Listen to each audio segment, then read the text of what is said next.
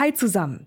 Über 190 Länder gibt es auf unserer Welt und mit ganz vielen davon pflegt Deutschland intensive Handelsbeziehungen. Und genau die möchten wir in diesem Podcast für euch abdecken und drehen den Globus deshalb immer wieder neu.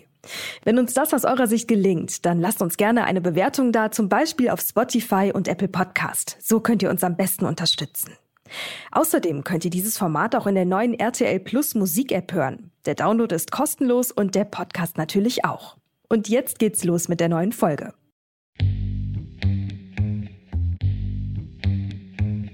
Zypern liegt in der Rangfolge der Handelspartner Deutschlands auf Platz 87. Im Jahr 2022 handelten wir Waren im Wert von 1,04 Milliarden Euro hin und her. Vor der Küste Zyperns, im Levantischen Meer, liegen bedeutende Mengen an Erdgas. Seit 2011 wurden immer wieder neue Vorkommen entdeckt, zuletzt vor rund 2 Jahren. Bei der Energieversorgung ist Zypern aktuell auf Ölimporte angewiesen. Ein Unterseekabel soll die Insel in Zukunft energetisch mit dem Festland verbinden. Und von diesen Arbeiten könnten auch deutsche Unternehmen profitieren.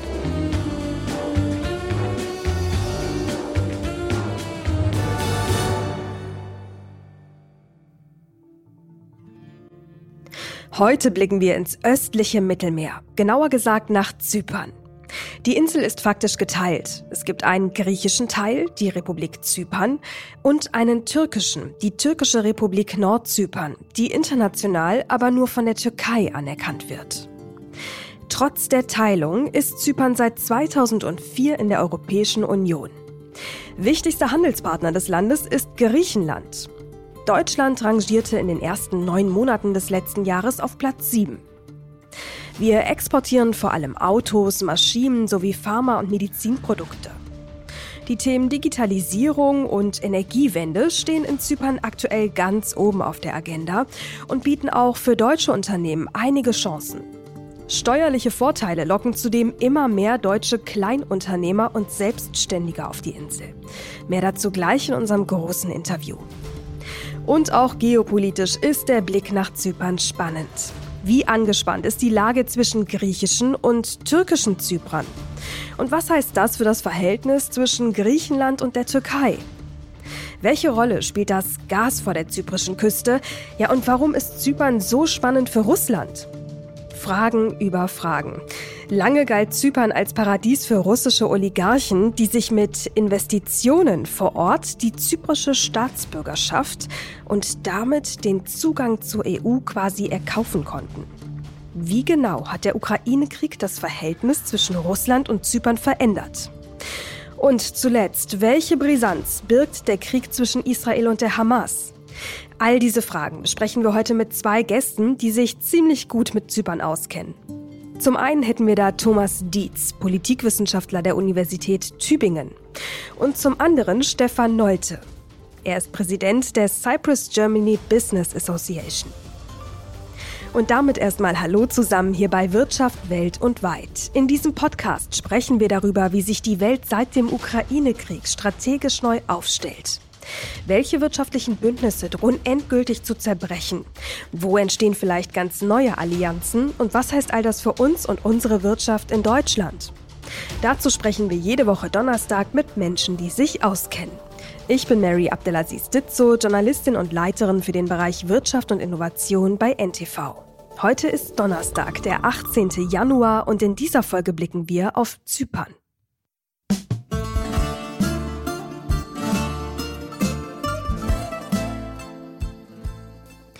Zypern ist die Insel der Aphrodite.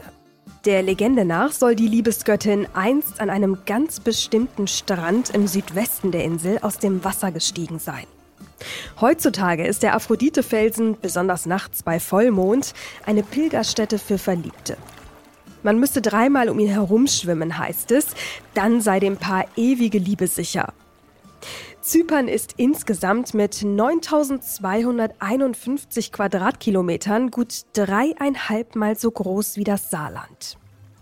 Insgesamt leben dort rund 1,2 Millionen Menschen. Stefan Nolte, der heute Gast bei uns ist, lebt seit 1999 auf der Insel. Zuerst im türkischen Teil und jetzt seit nunmehr 16 Jahren im griechischen Teil.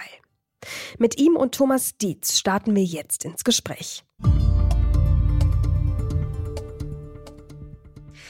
Herr Dietz, Herr Nolte, herzlich willkommen bei uns im Podcast. Schön, dass Sie beide da sind. Vielen Dank, guten Morgen. Ja, vielen Dank, guten Morgen, auch von Zypern. Guten Morgen. Herr Nolte, Sie leben ja in Nikosia, in der Hauptstadt Zyperns, und kennen sowohl, die griechischen als auch den türkischen Teil ziemlich gut. Nehmen Sie uns doch am Anfang mal mit. Also Nikosia ist ja eine geteilte Stadt. Wie müssen wir uns das vorstellen? Ist es wie einst in Berlin? Wie erleben Sie das im Alltag? Heute ist es nicht mehr so wie einst in Berlin. Heute kann man frei rüber. Am Anfang musste man bis Mitternacht zurückkehren. Das war dann wahrhaftig so wie früher in Berlin. Da muss man auch bis Mitternacht wieder zurück sein, wenn man aus dem Westen in den Osten ging. Das ist jetzt aber nicht so. Es gibt viele griechische Zyprioten, die zum Beispiel vom Flughafen im Norden in die Türkei fliegen, um Urlaub zu machen. Jetzt ist es ja so, dass sich in diesem Jahr die Teilung Zyperns auch zum 50. Mal jährt. Lassen Sie uns doch noch mal ein bisschen genauer hinschauen. Herr Dietz, was steckt denn aus Ihrer Sicht dahinter? Also warum sind bisher auch alle Lösungsvorschläge gescheitert? Und wie angespannt ist die Lage aktuell? Naja, also angespannt ist die Lage nur bedingt. Zypern ist ja ein Konflikt, der im Gegensatz zu anderen Konflikten nicht im strikten Sinne heiß ist. Deswegen gerät er ja häufig auch in Vergessenheit. Sie werden Zypern also selten auf den Titelseiten der Zeitungen sehen. Und das liegt einfach daran, dass da nicht täglich Leute gewaltsam bedrängt werden oder sterben oder so. Wir reden da häufig von einem Konflikt, der geradezu komfortabel ist. Die beiden Seiten haben sich da gewissermaßen eingenistet in ihren jeweiligen Lebensverhältnissen. Und genau das ist auch das Problem. Das heißt, für eine Lösung eines Konfliktes brauchen Sie ja irgendeine Perspektive, dass hinterher für die Menschen etwas besser ist. Und die einzigen, für die eine Lösung Verbesserungen bringen würde, sind eigentlich die türkischen Zyprer und Zyprerinnen. Aber dann müssen wir, glaube ich, noch ein bisschen mehr Aufklärungsarbeit leisten für alle, die noch nicht so tief drin sind. Also wenn Sie sagen, mehr oder weniger haben sich beide Seiten eingegroovt, um es jetzt mal irgendwie anders zu formulieren. Also jetzt mal ganz oberflächlich gefragt, warum kann es da nicht einfach so bleiben? Wo genau liegt das Problem?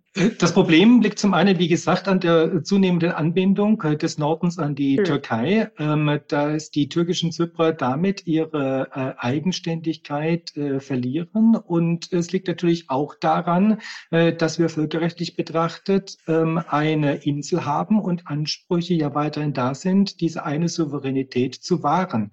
Die griechischen Zyprer möchten eigentlich in der Theorie jedenfalls diesen Anspruch nicht aufgeben. Die türkischen Zyprer würden eigentlich auch gerne wieder eine Insel oder eine Lösung jedenfalls haben. Wie das genau aussieht, müsste man noch dann genauer untersuchen.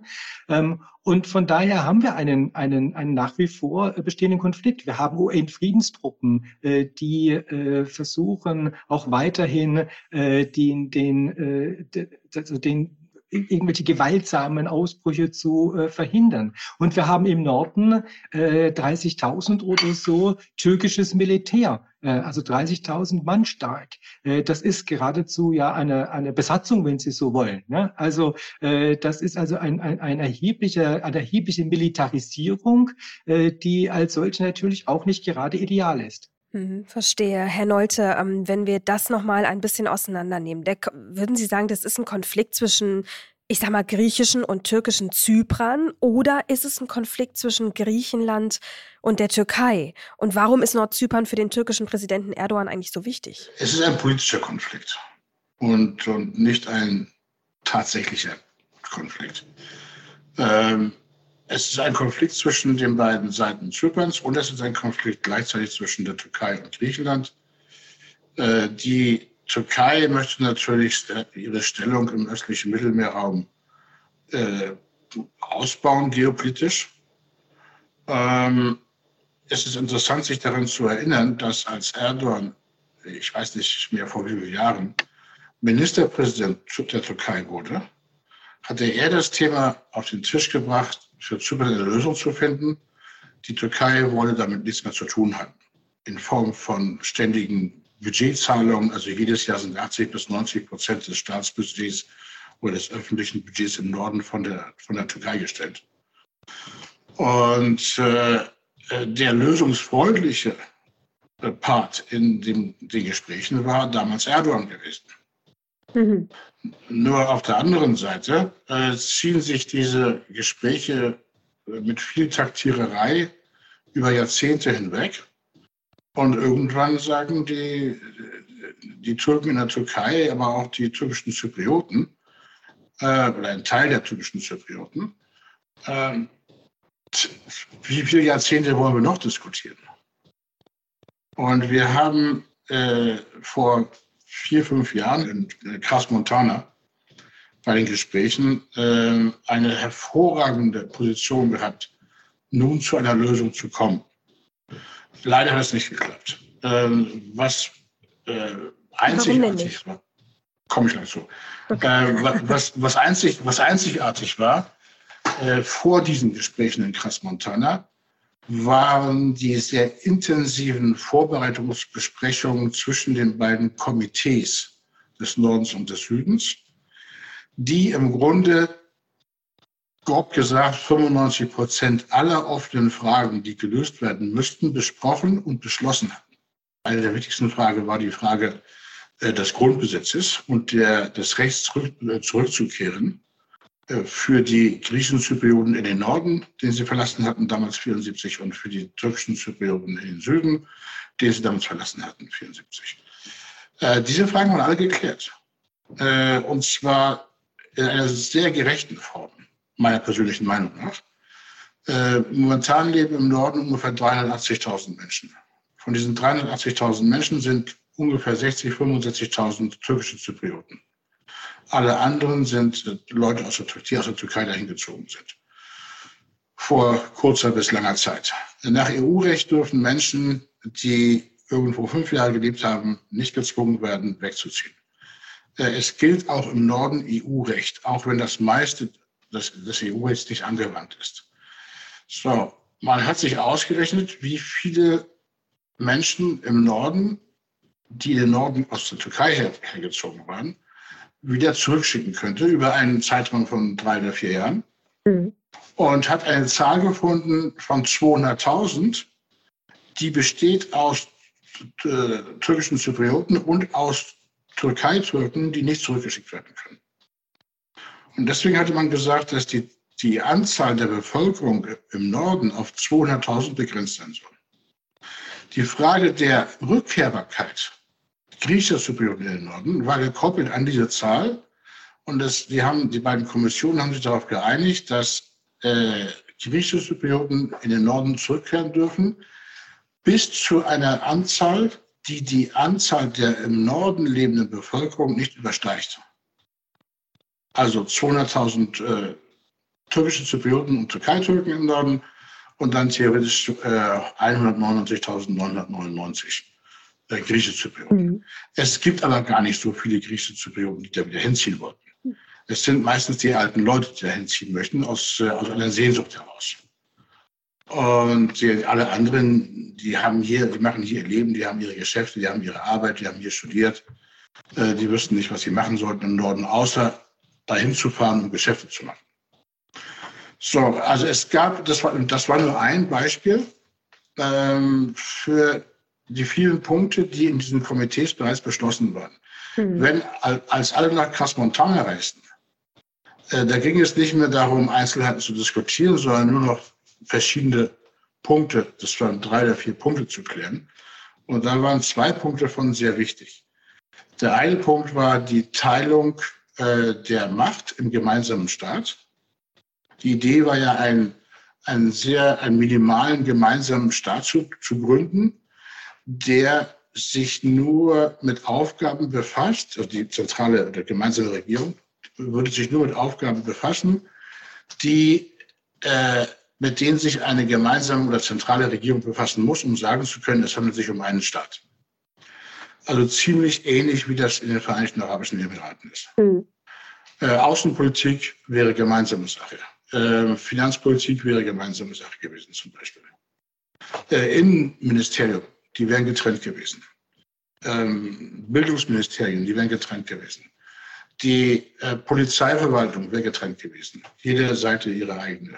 Ja, verstehe. So, das war die Frage, die zentrale Regierung. Und dazu hatte dann in Crans-Montana die griechisch-zyprische Seite leider Nein gesagt.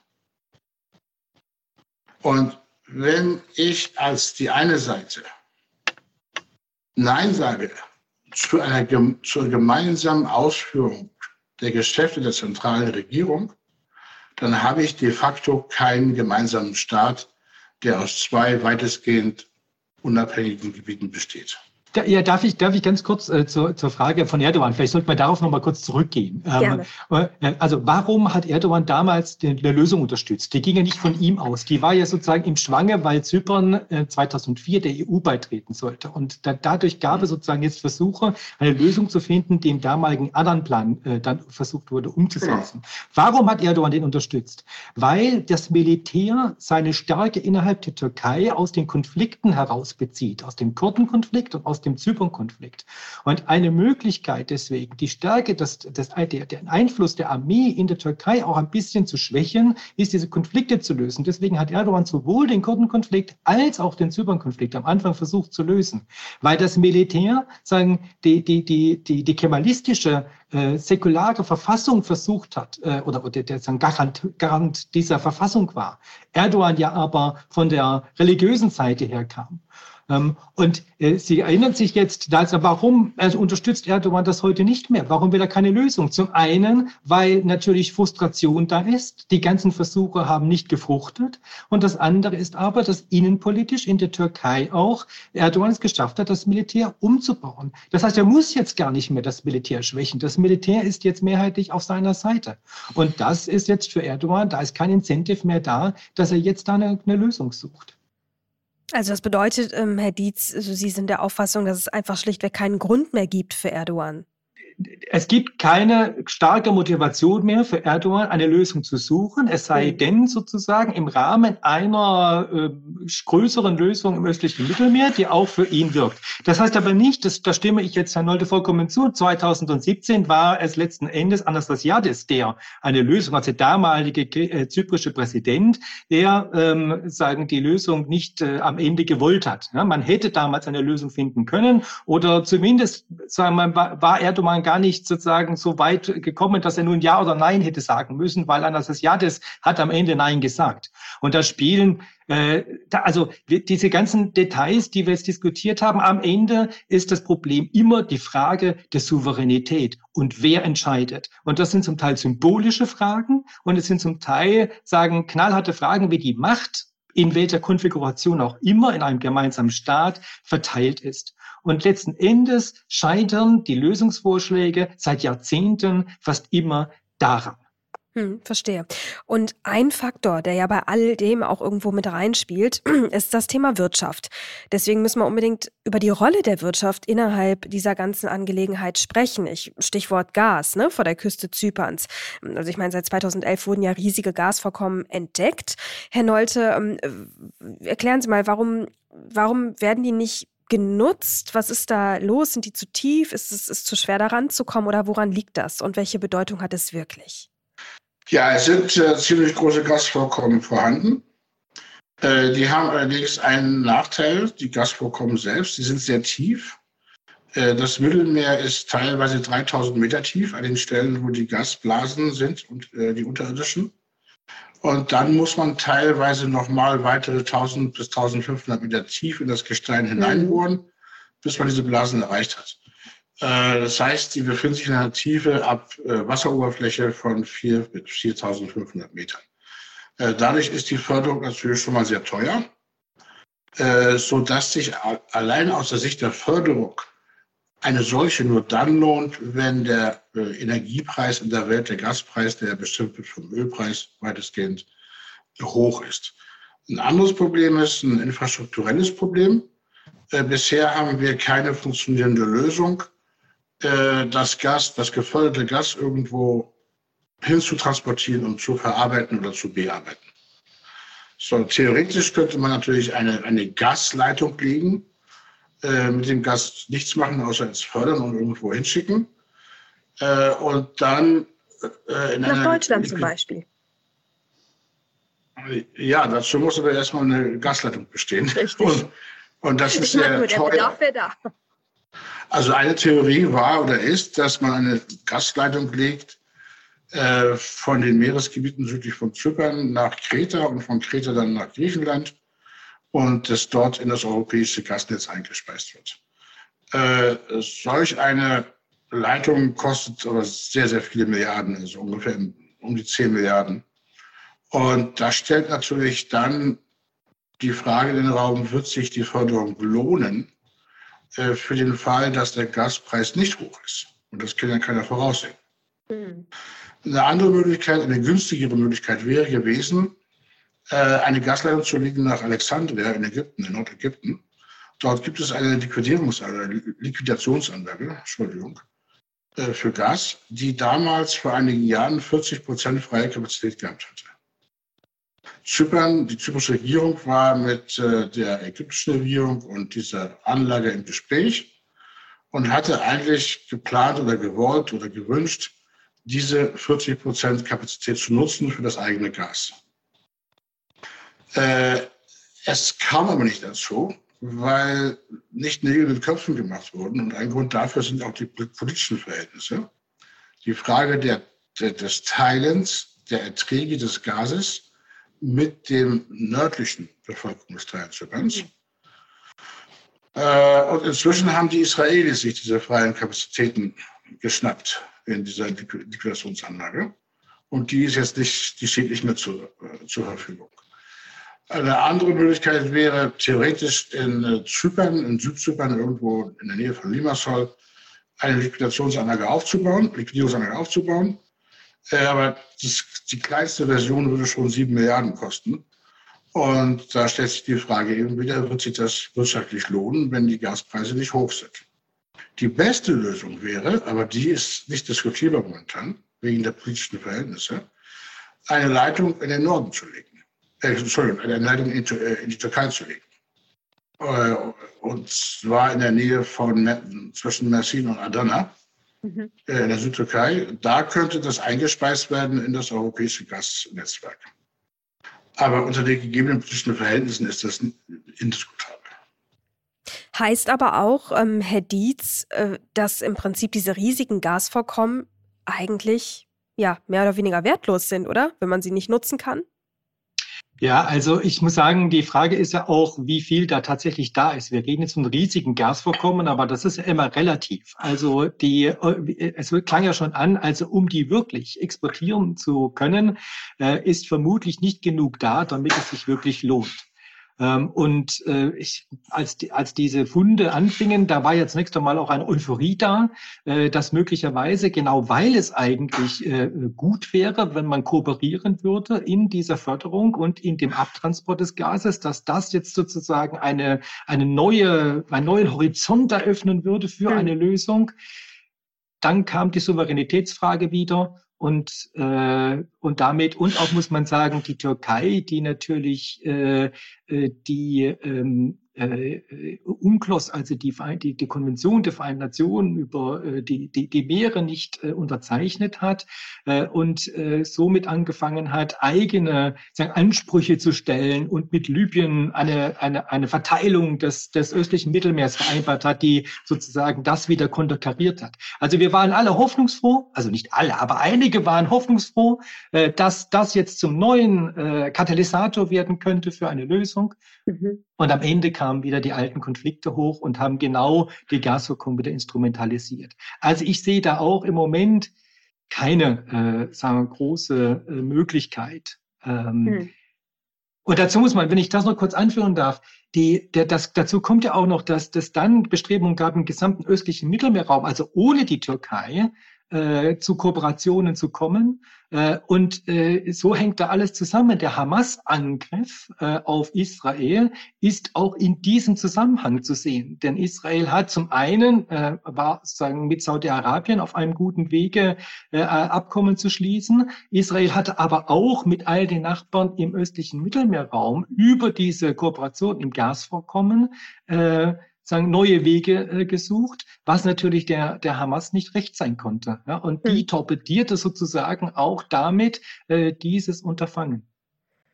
Ja, wenn wir jetzt schon bei Israel sind und beim ganzen Nahostkonflikt, vielleicht blicken wir von Gas mal auf Öl. Also Zypern ist ja auf Ölimporte sehr stark angewiesen zur eigenen Energieversorgung. Jetzt plant man ja dort eine Art Unterseekabel, ne, das die Insel mit dem Festland verbinden soll.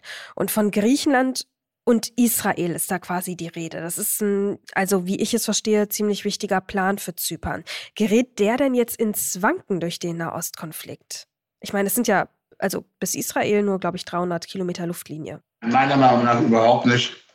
Denn die Verbindung von Zypern nach Israel ist nur eine Extension, die eben auch Israel an das europäische Stromnetz anbinden sollte. Sie ist aber nicht Bestandteil des eigentlichen von der EU unterstützten Programms. Das bezieht sich nur auf den Teil, also nur in Anführungsstrichen, auf den Teil von Zypern über Kreta nach Griechenland. Und Israel würde da quasi mit aufspringen, um die dann vorhandenen Infrastrukturen zu nutzen. Mhm. Israel würde selbst den Teil finanzieren von Zypern nach Israel, wohingegen der Teil von Zypern über Kreta nach Europa sehr stark von der EU mitfinanziert werden würde. Mhm. Also der Konflikt hat in meinen Augen überhaupt keinen Einfluss auf diesen Interconnector, also auf diese Kabelverbindung, außer dass die Gespräche vielleicht ein bisschen langsamer laufen, weil man mit anderen Themen beschäftigt ist und es nicht daran treffen kann. Ja, das würde ich auch so sehen. Also solche Infrastrukturprojekte, wie in diesem Falle ist es ja vor allem bilateral und die sind dann von solchen Konflikten in der Regel nicht unmittelbar betroffen. Ja, also da würde ich jetzt Herrn Nolte recht geben. Ja. Und wenn wir nochmal dabei bleiben, welche Chancen ergeben sich denn aus Ihrer Sicht bei diesem Großprojekt auch für deutsche Unternehmen? Ja, eigentlich eine ganze Menge. Also bei dem Interconnector zum Beispiel ist bisher vorgesehen, dass Siemens das wohl federführend ausführen würde. Aber das letzte Wort ist noch nicht gesprochen. Aber der Interconnector ist ja eigentlich nur, in Anführungsstrichen, nur eine wichtige Infrastruktur für weitere Projekte. Und weitere Projekte hieße zum Beispiel in Zypern mehr grüne Energie zu produzieren. Erneuerbare Energie ist bekannt, kommt nicht in einer linearen mit einem linearen Output, sondern der geht hoch und runter. Mal gibt es viel Wind, mal gibt es keinen Wind, mal scheint die Sonne, mal nicht. Oder nicht so doll, weil da Wolken vor sind. Und sie haben ständig Zeiten von Überproduktion, die sie nicht verwenden können im eigenen Land, aber gut verkaufen könnten. Das können sie aber nicht, wenn sie nicht verbunden sind mit den Stromnetzen in Europa zum Beispiel oder auch in Israel oder in Ägypten. Wir als Cyprus Germany Business Association veranstalten in Kooperation mit der Deutschen Botschaft in Nikosia ein Fachsymposium zum Thema Offshore-Windenergie. Und um in Zypern ein Fenster zu öffnen für eine Art der Herstellung von erneuerbarer Energie, die bisher noch gar nicht in der Diskussion war. Warum denn nicht? Ich meine, wenn Sie sagen, das Potenzial ist eigentlich da, es gibt große Chancen im Bereich erneuerbare Energien für Deutschland in Bezug auf Zypern zur Kooperation. Warum wurden die bisher, ich behaupte jetzt, stiefmütterlich behandelt? Ja, weil zum einen kein Interconnector da ist, also keine Kabelverbindung da ist. Das muss erstmal geschehen. Und die haben zwischendurch einen Rückschlag erhalten vor 1,5 Jahren, im letzten Jahr war das, glaube ich. Da sollte es nicht gemacht werden, dann sollte es wieder doch gemacht werden. Inzwischen hat Zypern sich verpflichtet, 100 Millionen zur Finanzierung beizutragen. Das ist eigentlich kein Thema gewesen, weil eben keine Verbindung besteht. Und zum anderen sind natürlich Offshore-Windparks ein bisschen teurer als 3, 4, 5 oder 15 Windturbinen irgendwo in die Landschaft zu stellen. insbesondere im Fall Zyperns, weil der Meeresgrund an der Küste ziemlich steil abfällt. Das Mittelmeer ist tief. Das heißt, man kann die Windturbinen nicht wie in der Nordsee, die nur 60 bis 100 oder so Meter tief ist, einfach auf den Boden stellen, sondern muss sie auf Ponton stellen. Und dadurch wird das Ganze schon mal wesentlich teurer. Aber es ist immer noch viable, also immer noch wirtschaftlich. Nur der Finanzierungsbedarf ist immens und das ist nichts, was Zypern stemmen könnte. Und das ist auch nichts, was zyprische Firmen stemmen könnten. Nichtsdestotrotz kann man natürlich internationale Kooperationen eingehen und das dann mit Hilfe von Technologie, Logistik und Firmen, die das aufbauen, aus europäischen Ländern zusammen machen. Deutschland möchte sich als Energiepartner Zyperns positionieren und die zyprische Regierung heißt das willkommen. Herr Dietz, wenn wir da bei diesem Punkt auch nochmal bleiben, wie sehen Sie das aus Ihrer Sicht? Welche Chancen ergeben sich dadurch für Deutschland? Ich bin mir nicht sicher, wie groß jetzt Deutschland hier profitieren kann von solchen Plänen. Also ich denke, wir sollten hier, natürlich ist auch für uns am Ende Energiegewinnung, wo auch immer sie geschieht, wenn sie mit nach Europa kommen kann, von großem Vorteil. Aber ich würde sagen, außerhalb von einigen Firmen ist das, was da produziert werden kann, für jetzt Deutschland wird jetzt weniger relevant ansehen, als jetzt im Grunde genommen für Zypern selbst als eine mögliche weitere Einnahmequelle. Man muss ja bei Windparks und so muss man ja auch sehen, das ist ja auch eine touristische Insel. Ja, wo bauen sie die hin? Das ist nicht ganz so trivial, sodass also ich mir vorstellen könnte, dass es da auch Widerstände noch geben wird, was jetzt sozusagen diesen Aspekt anbelangt. Ja? Also sowohl in Frage von Naturschutz, aber auch in der Frage von, ich kann ja nicht sozusagen vor die Strände die Windparks hinbauen. Also da sind noch einige Dinge, die, glaube ich, da noch geschaut werden müssen. Verstehe. Aber es ist ja trotzdem generell so, wenn wir auch den Energiesektor mal verlassen, dass es deutsche Unternehmer ja schon auch nach Zypern lockt. Welche Rolle spielen da vielleicht auch Steuervorteile? Noch kurz zu Windparks. Natürlich kann man die nicht vor die Strände setzen, Herr Dietz. Aber da die ohnehin auf Ponton stehen müssten, die Windturbinen, kann man sie auch ruhig 20, 30 Kilometer weit von der Küste entfernt aufbauen. Es wären die Kabel oder die Ketten, die Pontons im Meeresgrund verankern, die wären halt etwas länger. Aber das ist das geringste Problem dabei. Bezüglich von Steuern. Steuern spielen natürlich eine Rolle. Ganz klar, für jedes Unternehmen sind Steuern ein Kostenfaktor. Auch wenn das die Finanzämter nicht so gerne hören in dieser Form, aber es sind Kosten, die man hat.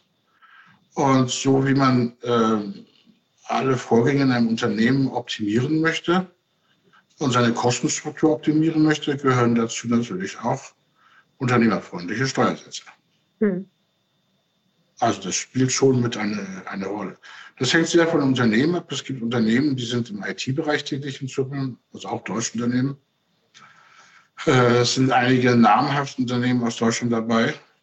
Und dann gibt es andere Unternehmen, die bedienen von hier aus sowohl den lokalen als auch die umliegenden Märkte.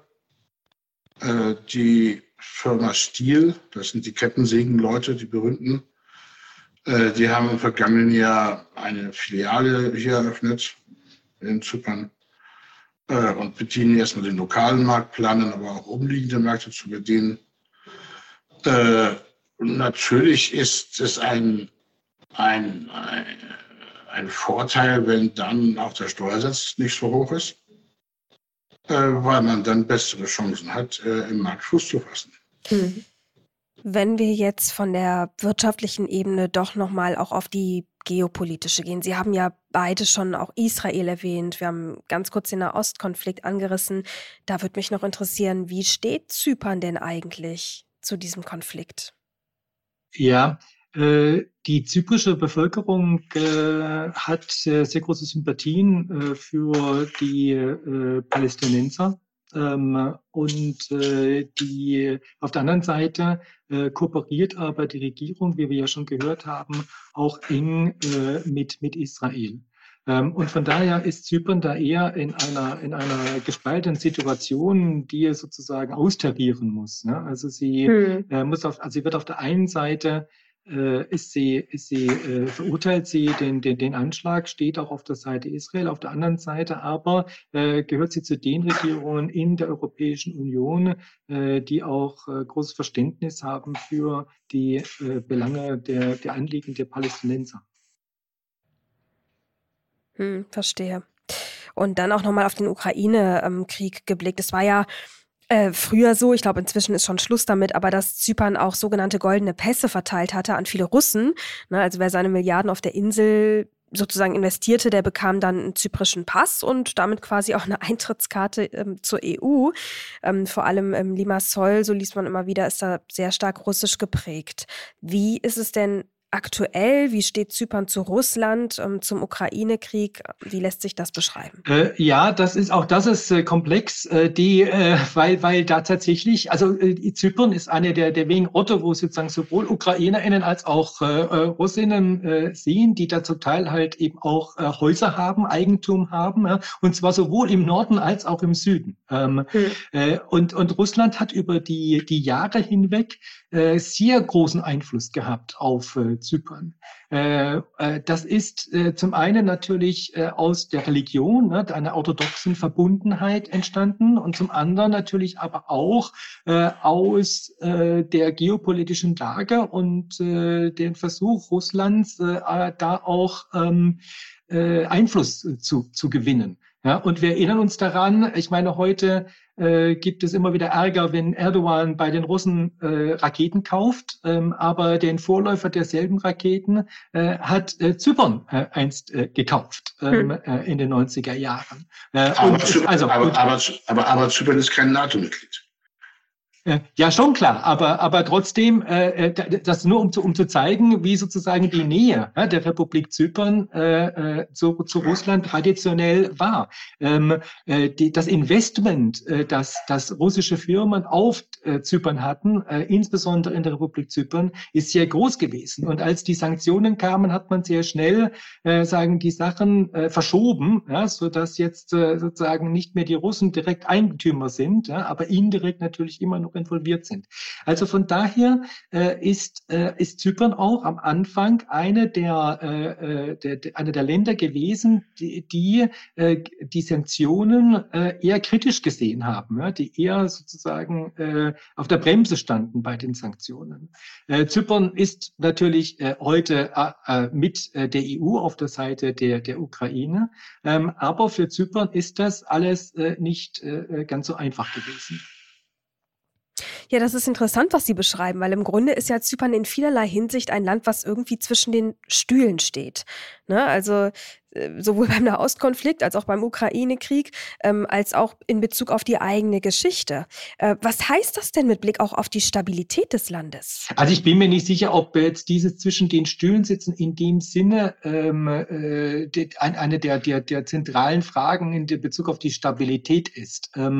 Es gibt immer wieder Fragen, inwieweit die Russen durch Informationskampagnen und so weiter auch Lösungen verhindert haben, weil sie an einem Zypern-Konflikt, einer Lösung des Zypern-Konfliktes eigentlich kein Interesse haben, denn eine Lösung würde automatisch bedeuten, dass der Einfluss der EU weiter stabilisiert wird. Ja? Also weil eine Lösung immer eigentlich bedeuten würde, dass in irgendeiner Form auch der Norden jetzt nicht nur formal, sondern auch de facto in die EU integriert wird. Daran hat Russland kein Interesse.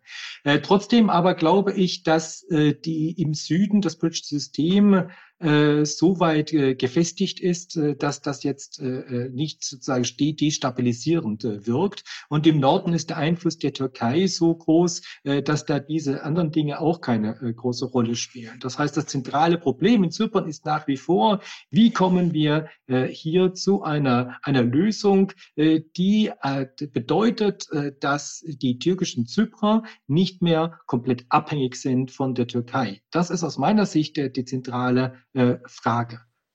Und was muss da aus Ihrer beider Sicht vielleicht zum Schluss mit einem Ausblick verbunden passieren, damit es in dieser Sache vorwärts geht? Also aus meiner Sicht, wenn ich kurz anfangen darf, ist ein Grundproblem, dass ich mir nicht sicher bin, inwieweit die griechisch-zyprische Regierung tatsächlich an einer Lösung interessiert ist. Und ich hätte mir in der Vergangenheit gewünscht, dass die Chancen, die es gegeben hätte, zu einer Lösung zu kommen, von der griechisch-zyprischen Regierung auch genutzt worden wären.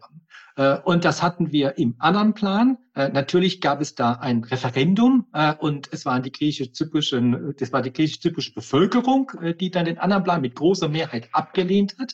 Aber sie hat es unter anderem getan, weil der Präsident sich hingestellt hat ein paar Tage vor dem Referendum und Tränen vergossen hat über die Zukunft Zyperns, die verraten werden würde, wenn es zu einer Lösung käme. Wir hatten die Chance in Crans-Montana zu einer Lösung zu kommen, wo man nicht weiß, warum Anastasiades nicht über seinen Schatten gesprungen ist und die Lösung wirklich versucht hat. Wir hatten aber auch immer wieder im Norden Regierungen, die einer Lösung zugeneigt gewesen wären. Wir hatten in Mustafa Akinci über Jahre hinweg einen Präsidenten, der in der Türkei persona non grata ist. Und warum man da nicht größere Schritte hin auf eine zumindest quasi Anerkennung des Nordens gemacht hat, ist mir schleierhaft, wenn man eine Lösung will. Ja, denn das hätte man tun können. Dadurch wäre Mustafa Akinci und die liberale Seite im Norden gestärkt gewesen. Und wir wären heute in einer Lösung sehr viel weiter. Und ich denke auch, um das noch zum Schluss zu sagen, dass ich mir manchmal wünschen würde, wenn die anderen EU-Mitgliedstaaten hier stärker das Gespräch auch suchen würden mit den griechischen Zyprern. Und man hat manchmal den Eindruck, dass die anderen EU-Staaten in der Vergangenheit sich häufig hinter Zypern versteckt haben, die dann zum Beispiel die Verhandlungen mit der Türkei in Bezug auf eine Mitgliedschaft halt weiter nach hinten verschoben haben und ihr Veto eingelegt haben. Und dass die anderen EU-Mitgliedstaaten eher sozusagen das gut fanden und deswegen auch keine größeren Interessen daran hatten, die Situation auf Zypern zu verändern. Herr Nolte, was würden Sie sagen zum Schluss zusammengefasst? Was muss passieren, damit sich dieser Zustand oder die Gesprächsbereitschaft da wieder ein bisschen steigert? Ja, also ich stimme Herrn Dietz zu in allem, was er gesagt hat. Aber bemerkenswert ist, dass über die ganzen Jahrzehnte in den bilateralen Gesprächen zwischen dem Norden, den Vertretern des Nordens und den Regierungsvertretern des Südens, die griechische Seite immer in der Position der Ablehnenden war, nie aber mit eigenen Vorschlägen gekommen ist. Bis heute. Alles, was diskutiert wurde an möglichen Lösungswegen, waren Vorschläge, die von anderen erbracht wurden, aber nicht von der griechischen Seite. Und wenn Sie mal nach Zypern kommen, dann können Sie herumfahren. Ich fahre Sie herum, dann können Sie sehen, dass es für jede Stadt im Norden, im Süden ein Rathaus gibt, dass bei Kommunalwahlen Bürgermeister und Volksvertreter oder Stadtparlamentsvertreter für die Städte im Norden gewählt werden, im Süden. Die haben natürlich keine de jure Funktion. Sie können weiterhin sehen, dass die Städte im Norden mit inkludiert sind bei den, nur vom Anschein her, inkludiert sind bei den staatlichen Stromerzeuger, EAG. Wenn Sie in eines der EAG-Büros reingehen, wo Sie als Verbraucher hingehen können, um irgendwas zu regeln, dann sehen Sie da an einer Wand Direktorat von Nikosia, Morfu und so weiter. Northwest Kusayot im Norden. Und solange diese Mentalität weiter besteht, solange diese Örtlichkeiten in dieser Form weiter bestehen, sehe ich persönlich keine Lösungsmöglichkeit. Und nachdem Crans-Montana gescheitert ist, ist für mich eine Lösung in Ewigkeiten verschoben. Und ich persönlich gehe nicht davon aus, dass ich sie noch erleben werde. Ja, ich bin 62 und nicht 92. Also ich hatte vielleicht noch 15, 20 Jahre oder so zu leben. Und in diesen 15, 20 Jahren wird nichts geschehen. Und auch schon gar nicht unter der jetzigen Regierung. Ich kenne den jetzigen Präsidenten persönlich seit vielen Jahren ziemlich gut. Ich schätze viele Seiten von ihm. Aber eine Seite schätze ich leider nicht. Er ist ein Hardliner in Bezug auf die Lösung der Zypernfrage. Und das gilt natürlich aber für den Norden auch. Ne? Also wir sind natürlich im Moment in der Situation, wo auf beiden Seiten die Nationalisten regieren. Richtig. Aber aus meiner Sicht müsste der nächste Schritt von der griechischen Seite getan werden, denn die hat in den letzten 50 Jahren keinen Lösungsvorschlag gebracht.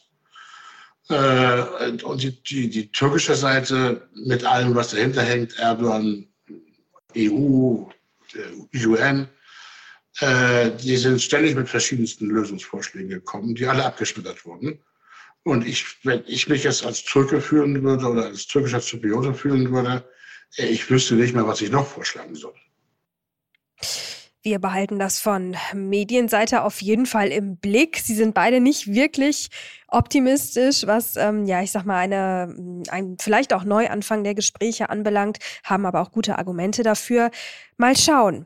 Ich würde niemals nie sagen, aber ich verstehe natürlich Ihre Tendenz und ich bin gespannt, wie es sich entwickelt. Wir werden das weiter verfolgen. An der Stelle erstmal ganz herzlichen Dank Ihnen beiden für all die wichtigen Informationen, das Hintergrundwissen und auf bald. Vielen herzlichen Dank. Ja, vielen Dank für das Gespräch. Alles Gute. Ebenso. Und die Hoffnung stirbt zuletzt. Richtig. Ja, ich habe auch nicht nie gesagt. Ich habe nur gesagt, dass ich es nicht mehr erleben werde. Da haben Sie recht. Vielleicht die nächste Generation. Das war für heute die wirtschaftliche und geopolitische Sicht auf Zypern. Und jetzt folgt noch ein Blick auf die Finanzwelt. Dafür übergebe ich an unseren Telebörsenchef Ulrich Reitz und sein Team.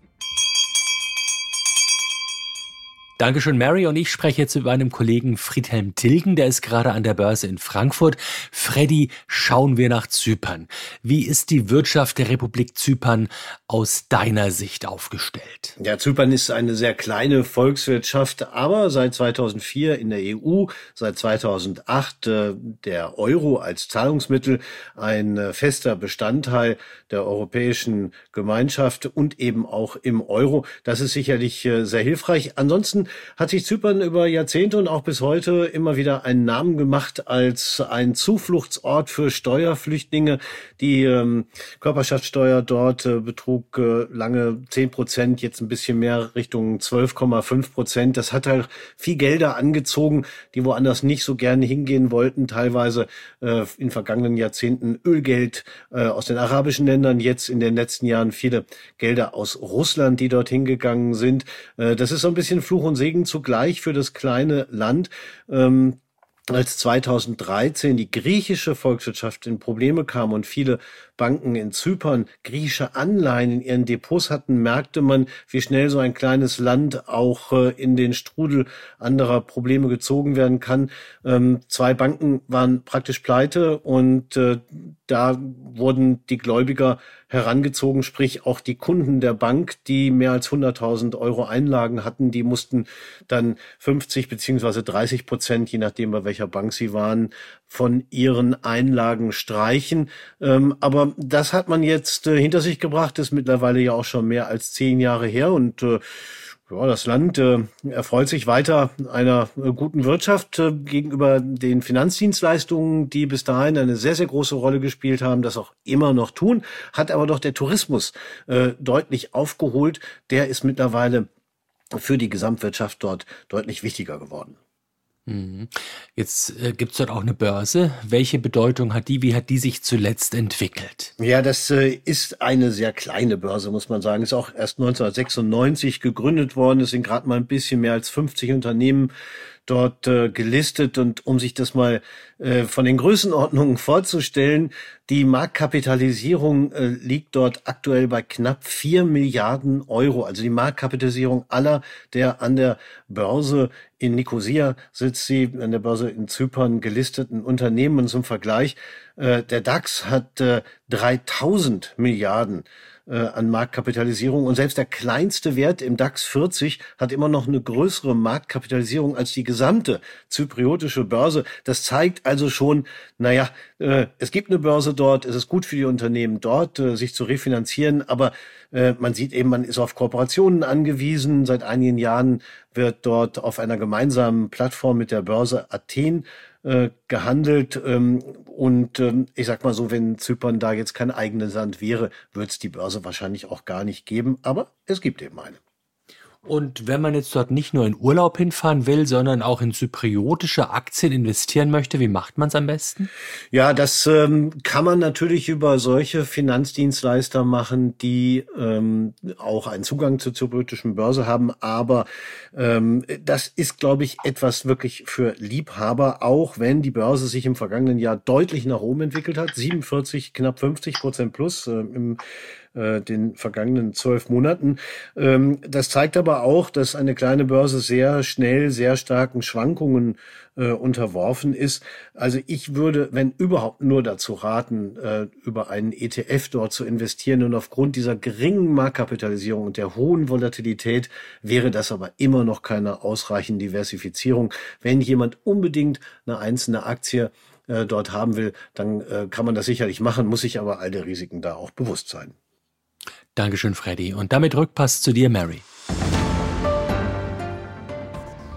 Liebes Team, vielen Dank für eure Infos. Und wenn Sie, liebe Hörer, mehr von Uli und unseren Börsenreportern hören, vor allem aber auch mal sehen wollen, dann schalten Sie unbedingt mal den Fernseher ein und schauen Sie bei uns vorbei. Auf NTV informieren die Kolleginnen und Kollegen des Telebörsenteams Sie jeden Tag über alles Wichtige von der Börse, über News aus der Finanzwelt und das Neueste aus der Wirtschaft.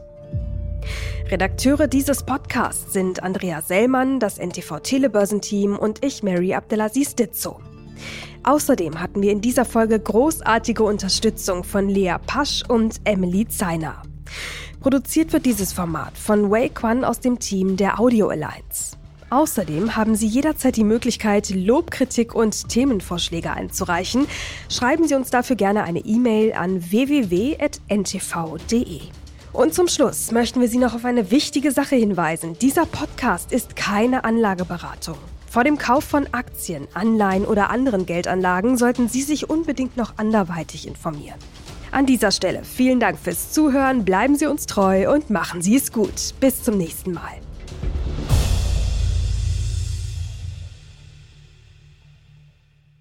Dieser Podcast ist eine Produktion der Audio Alliance.